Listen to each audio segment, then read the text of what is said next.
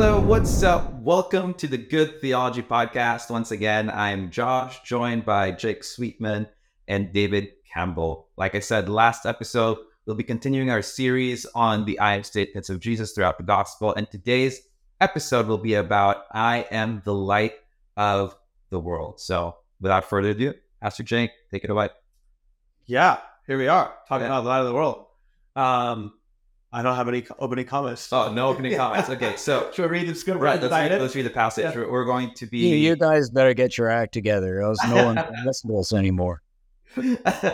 well, the passage we are going to be reading through will be in John chapter eight and John uh, chapter nine. I'll just read a specific verse that Jesus spoke about being the light of the world in uh, John chapter eight, and then these two will um, give the context uh, for uh, for this passage. So, John chapter 8, verse 12, uh, when Jesus spoke again to the people, he said, I am the light of the world. Whoever follows me will never walk in darkness, but will have the light of life. So, that is John chapter 8, verse uh, 12.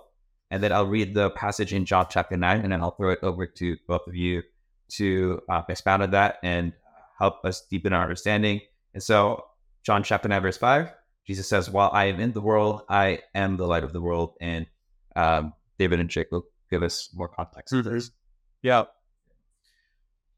Uh, I can open up, David, and uh, if you want, but a couple things come to mind uh, for me. Context for this is John 7, uh, going into the festival of the tabernacles, where the Jewish people were commemorating their time in the wilderness. Um, they've set up these booths. Uh, I'm not mistaken, is that correct, David? They've set up booths during the Festival of Tabernacles to commemorate the time in the wilderness and uh, how God provided for them, took care of them during that 40 years before they entered into the promised land. Um, so, two themes come to mind for me during that. Number one, how uh, the, the fire of God literally led them out of Egyptian slavery mm. um, and uh, led them throughout their time in the wilderness. Right. Uh, whatever that, that cloud would pick up, they would pack up the tabernacle and they'd move on to the next part of the wilderness. So there's a, a theme there in terms of the light of God leading them, guiding them, God, presence of God. Uh, and the, the second theme in close connection to that is the lampstand itself in the tabernacle. Um, which they would light and keep lit all the time. The priests always have to supply with fresh oil to keep it lit. Uh, and that light also signified the light of God's presence in their midst. Um, and uh, ultimately, Israel being a light unto the nations as well. Um, so, those are two immediate themes that um, I think are in connection to this, given the context of um, the Festival of the Tabernacles. Um, and Jesus claimed to be the light of the world, saying those that that's me. That's pointing to me. Right. I am the light of the world. I'm the light of God's presence in your midst, um, and the hope of salvation to all the nations as well. Uh, beyond that, and then of course, and David, I'll toss it over to you. Certainly, the first time light features in the scripture uh, is in the very beginning in Genesis chapter one, verse one.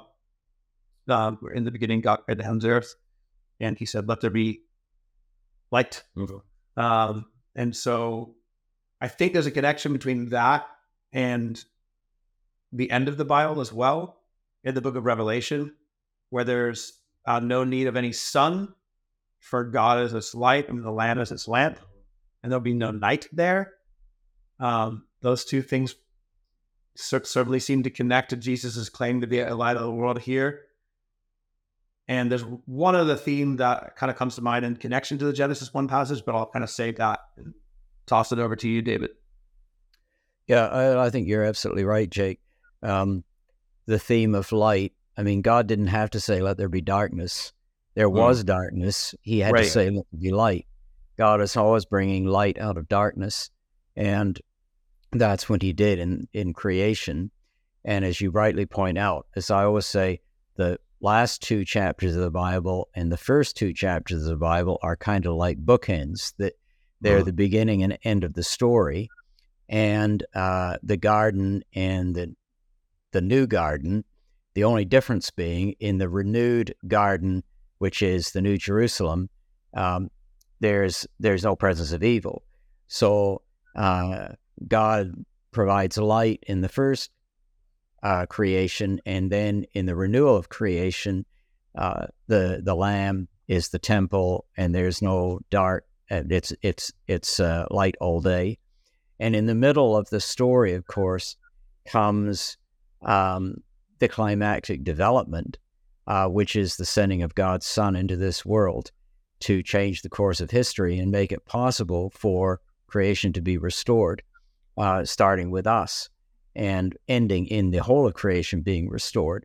And therefore, it's only natural that Jesus would say, I am the light of the world. He came into a world that that mm. uh, that was darkened because of sin. Right. And when you get into the beginning of John's gospel, the almost the first thing that John says is in him was life, and the yep. light was the light of men. The light, sh- the light shines in the darkness, and the darkness has not overcome it. So uh, that's that's John setting the stage for this new creation that's, yeah, that's come about in, in in in Christ. And so this theme of light and darkness plays out in the Gospel of John, and uh, and and. I saying Big David, just to make sure people caught that. So I do think that was great. So in John, we've got a new creation. We've got a new Genesis. And so just as at the beginning, God said, let there be light. So also at the precipice of this new creation, God says, let there be light. Mm-hmm.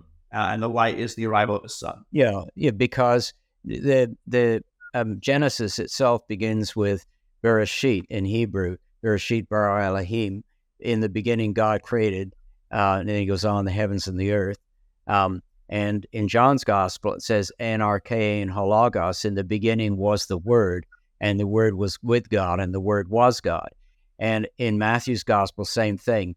Matthew presents the book of Genesis, the Bib- Biblos Genesios, the book. It can be translated the book of the birth of Jesus Christ. It's all. It's literally the book of the Genesis of Jesus Christ. He uses the word absolutely deliberately uh-huh. because this is a new Genesis. And what we have to understand is in the storyline of the Bible is one of the loss and restoration of the presence of God and a relationship with God. And so, therefore, uh, when God's plan was ruined by our rebellion, if God is going to restore, he has to recreate, right? He has to bring it back to his original creation and, and take the impurity and the darkness out of it. And so he that requires a new creation. And the new creation, the new Genesis comes with the birth of Jesus Christ, which is why Jesus is described as the second Adam. Uh, it's why Paul talks about we are a new creation in Christ. These are really important themes in the New Testament. Yep. And so here in John's gospel, he picks up the idea of light going back to Genesis. And as you go through and into the story, which we'll probably get into, of the blind man uh, healed at the pool of Siloam, um, the uh, Pharisees, uh, the teachers of the law, the religious establishment, are presented actually as being the really blind ones. They're truly the ones that are in darkness. The people who, you know, the blind man who gets healed was physically blind, but it turns out spiritually he could see. The Pharisees, who could physically see, turn out to be spiritually blind. And by the end of the story, the whole of the tables are turned from what they were at the beginning of the story. Yeah. I want to go back, and I do want to get into that story. I want to go back to something you said, David, about the last two chapters, um, put, put it being the bookend to the first two chapters um, in Genesis and Revelation. One of the distinctives between the beginning and the end is the presence of night versus the absence of night. So in the beginning, God said, Let there be light. And then he separated the light from the darkness. Now, am I correct in thinking that the, the presence of darkness there at the beginning is uh, symbolic of um, or maybe like a foreshadowing of what's about to happen um, in terms of Adam and Eve's fall into sin? And does that connect into the end of the Bible, Revelation, where it's not that there's now a a, uh, a separation of light and darkness. That that's not it. It's that there's no darkness. There is no night. Um, so in the beginning, there's light, but there's also darkness. But in the end, there's no darkness at all. There's there's just light. Yeah, of course, the difference is that you've got a physical creation, a physical cosmos where there's bound to be darkness as well as light, versus an eternal creation where the darkness is banished. Um, but, but I think, I, so I think that that out of the sort of chaos uh, of the initial creation, God fashions something which brings His life, um, and and bringing light into the darkness is part of what he's fashioned, such that even in the darkness there's still light because the the stars are still the moon is there, the stars are shining, and so on.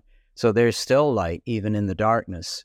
And um, but even by, before God made the stars in the sky, there was light, right? Because the the the lights in the sky, the stars, the sun, the moon, whatever, that was that was what what day four? That was later in creation. God makes light on day one.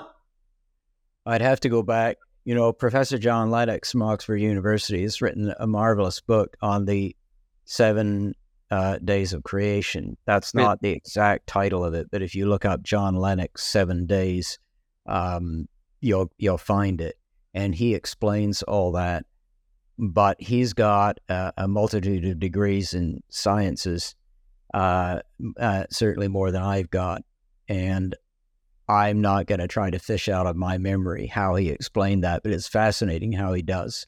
But I mean, the point the point still remains right. that all light comes from God, right? And that you know, in in the original creation, that the the um, you know the the, the let there be light, the creation of light, um, is a sign of hope it's what makes life possible.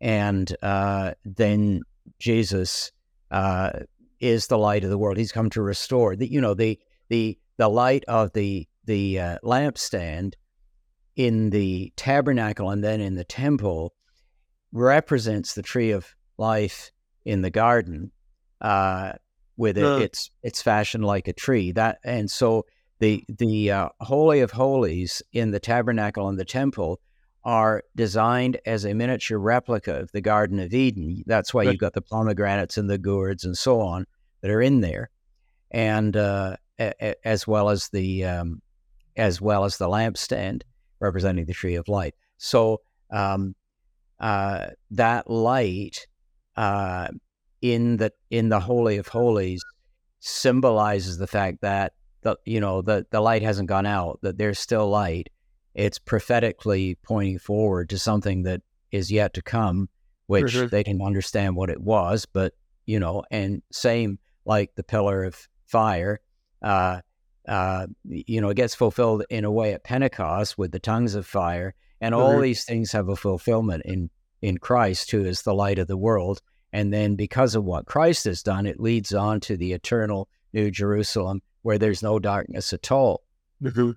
And I wonder I could be completely out to lunch on this, but I, I, wonder if in the beginning there's the separation of light and dark, um, and eh, rather than the total banishing of darkness and just light, um, because you have Satan. Like, where's the devil in this whole hmm. scene in this picture?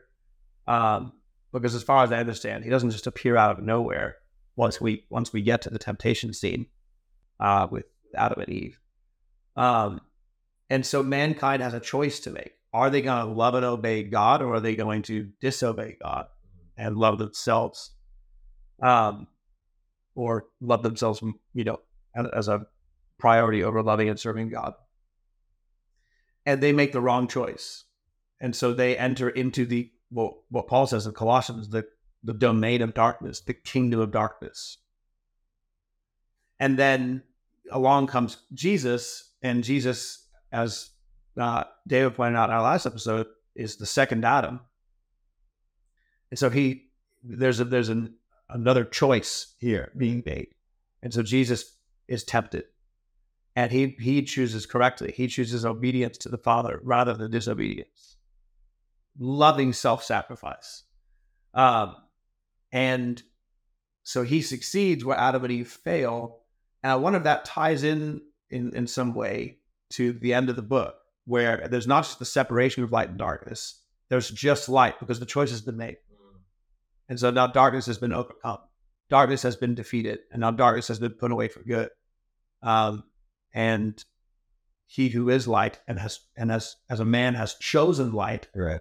Um, now is the light in which we live. So, so are you saying that the separation of light and dark at the very beginning was also maybe symbolic or prophetic of the choice that we are then faced with that we can choose Jesus or we can choose the way of darkness. But at the very end, we the choice has been made through Jesus Christ. I'm saying that in the beginning we failed, we chose darkness, right? And then Christ chose, chose light, and so he he overcomes, he succeeds where we failed, and so his success is attributed to us. Now, whether or not that should be read into Genesis, I don't know. I'm just waxing poetic right. about it and, you know, I'm sure there's probably a Bible scholars who would listen to that and be like, he's crazy. He doesn't know what he's talking about. But um, it is interesting to me how in the beginning there is the option of darkness. Mm. But in the end, there is not. Right. Darkness has been put away for good. I don't know. David, set me straight. Correct me. What do you think? Well, no, I, I, I agree. I mean, it's the the light and darkness theme runs all through the Bible, and right. the well, you know, it, you it, with everything in the Bible, you've got to connect the beginning, the middle, and the end.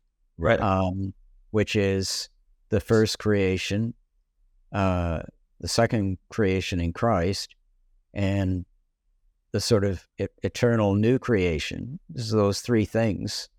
It's God sends Christ to restore what was there in the first place, but to make it even better.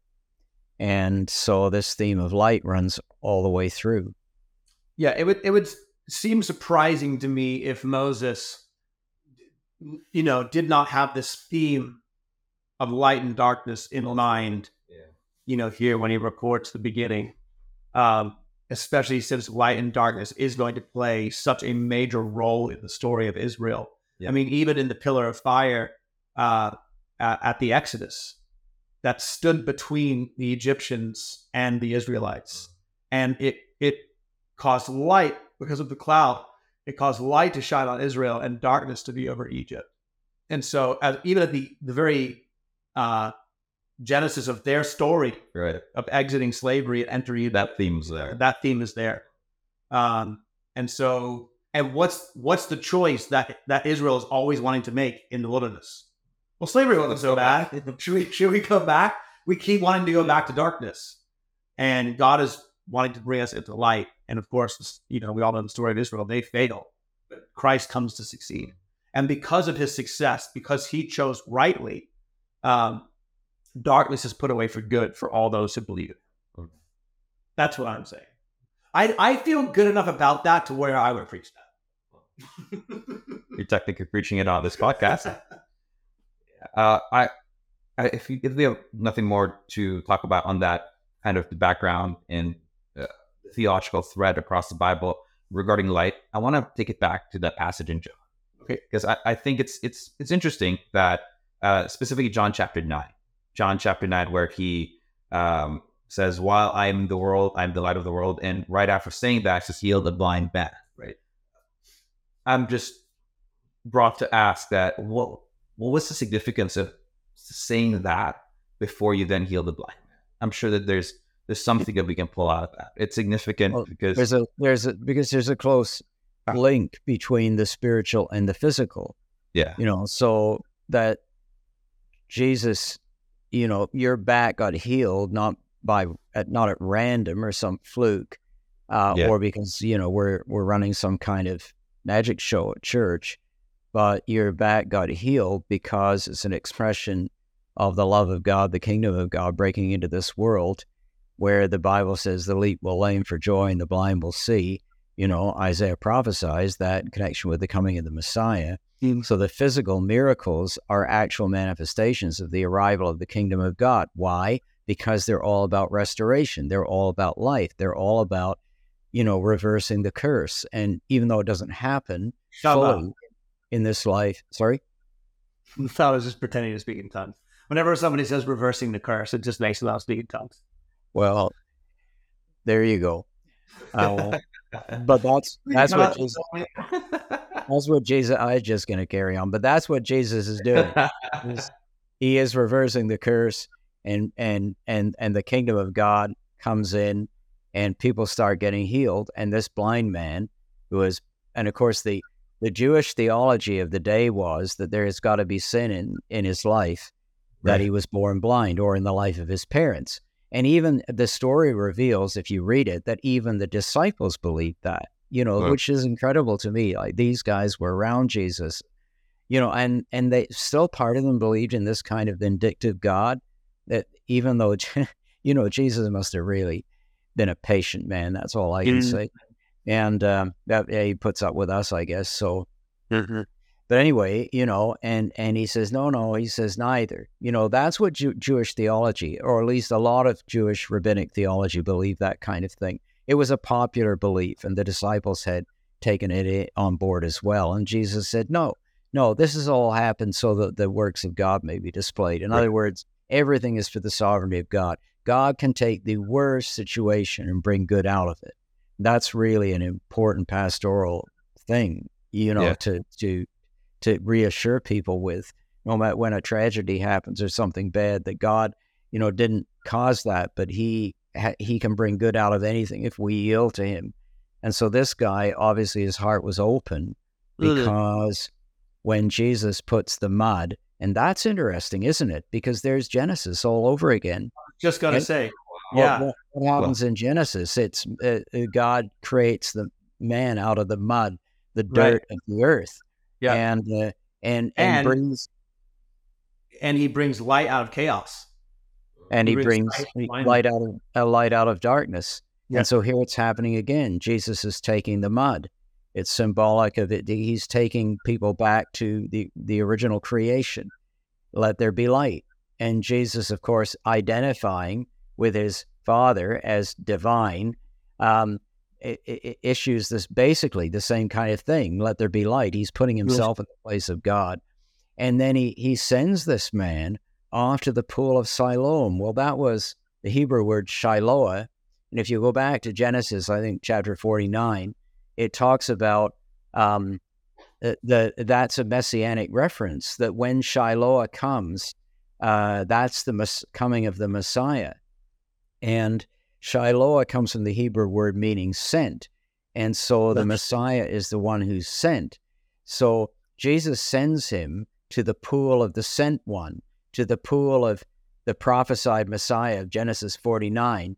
That's where Jesus, I mean, Jesus could have done it right on the, the spur of the moment. He didn't need the guy to go and wash the mud off in the pool, but it had massive prophetic significance. The pool did, because what he's saying is um, that's the place. Uh, it's the place of the Messiah, the prophesied Messiah. And the, the- it's now fulfilled, folks. Great. You know, you've been believing until Shiloh comes for about 1500 years or something or longer. And now this is the moment. Shiloh has come, the Messiah has come, and the kingdom of God is here. So it's a there's just an incredible amount of depth to this story. And yet at the end of it, the Pharisees, well, don't we are we blind too? That's all that that's all there's that that's their feeble response. And Jesus says, Well, if you admitted you were blind, there'd be hope for you. But because you still, after all this, say you're still fine, you don't need me, you can see, then you really are blind. He reverses the tables. The man that was blind gets sight. Those that were that had sight become blind. David, thank you for sharing that. I think that brings a lot more understanding to specifically the context of why Jesus had said, "I'm the light of the world" right before Yeah. he he, he this made a healing about blindness. Yeah. and that was even spec- uh, and I'm very still specific, struck interesting. by the the the new creation Yeah, um, element of it as well. I think that's amazingly insightful. The mud on the eyes um, is is so compelling, and how he even going back to that question of like, why was this man born blind? Yeah. Uh, why is there chaos? Why is there darkness? Well, just to show the light of God. Just exactly. Why does God allow these things to happen? Right. So that He can display His His glory, awesome, um, His redemptive power wow. through it. So, um, yeah, amazing. Jesus is the light of the, the world. world. I think as like a practical application, uh, just as we wrap up the conversation, one of the things that life speaks to is um, direction, guidance, walking down the right path. Mm-hmm. Um, your word is a lamp unto my feet. Um, even going back to the picture of uh, the fire of God leading Israel out of slavery, yeah. so down the path of freedom. I think what Christians can expect uh, when they follow Jesus is that Jesus leads them uh, out of dark things. Yeah. Uh, he leads us out of sinful things. Um, he even leads us, not to say that your life will always be all the ducks in a row, but he leads us out of chaos. Yeah. Um, and he leads us out of uh, the harvest of our foolishness yeah. and our, our stupidity into um, lives that are marked by, by peace. Right. Um, and so I, I, think that that's a compelling reason to follow Christ. Yeah. Follow Jesus um, which direction and purpose. Well, yes, out of certain out of things. Um, we can all get direction, you know, in, in life and where we want to go, what we want to do, but a, a, lot of the time we are we're reaping the harvest of the seeds that we've sown, mm. um, not realizing that a lot of the issues in our lives we are the common denominator for, mm. we are the cause for, and yet when we live according to the light of God's word yeah. made flesh and his written word to us, um, that leads us into a new way of living that reaps a different kind of yeah. harvest.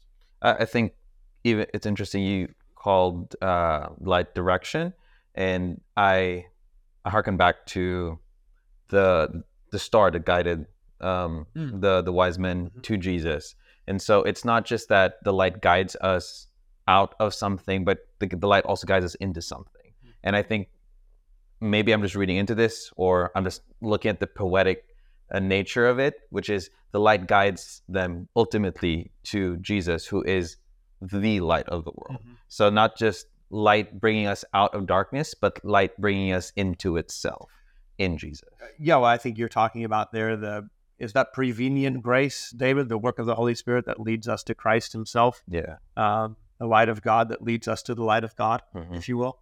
Um, so, well, closing thoughts, David, practical application of the revelation that Jesus is the light of the world. The one thing comes to me, he always meets us in the darkness. Uh, I mean, that's where we are without Christ.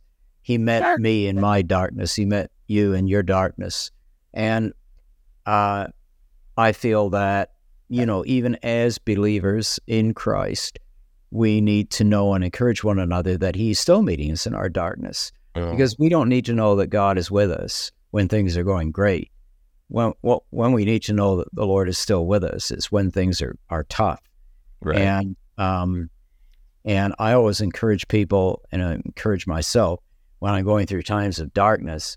Um, Lord, just give me a sign. It can be a small thing, but something definite that just says you're still with me. Of course, mm-hmm. He is still with me, but in my fallenness and weakness, I need to know that.